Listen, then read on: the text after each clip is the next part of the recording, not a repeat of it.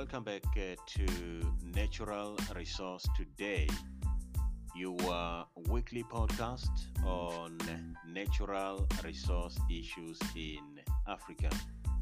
I am your host, Randy Mrauzi.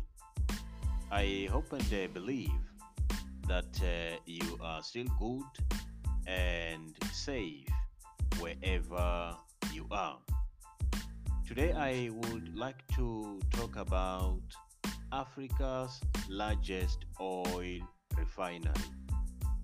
The richest man on the African continent, Aliko Dangote, is currently completing Africa's largest oil refinery at a place called Lekki Free Zone near Lagos in Nigeria. This oil refinery is expected to process at least 650,000 barrels of oil per day.